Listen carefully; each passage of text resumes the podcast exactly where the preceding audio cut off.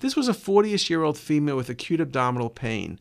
And I'm showing you two images, but what you see in the first image is a mass in the liver with blood, and then I show you an image of the pelvis, which shows you more blood. So you have to ask the question what in the liver can give you a bleed?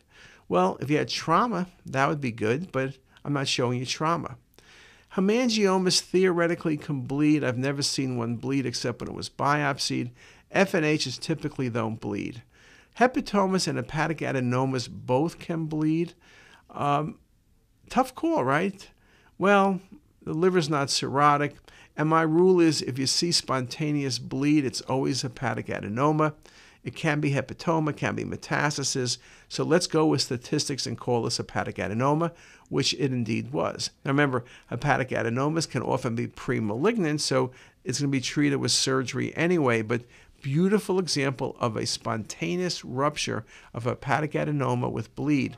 Often when you have spontaneous rupture, you can't see the lesion on the CT.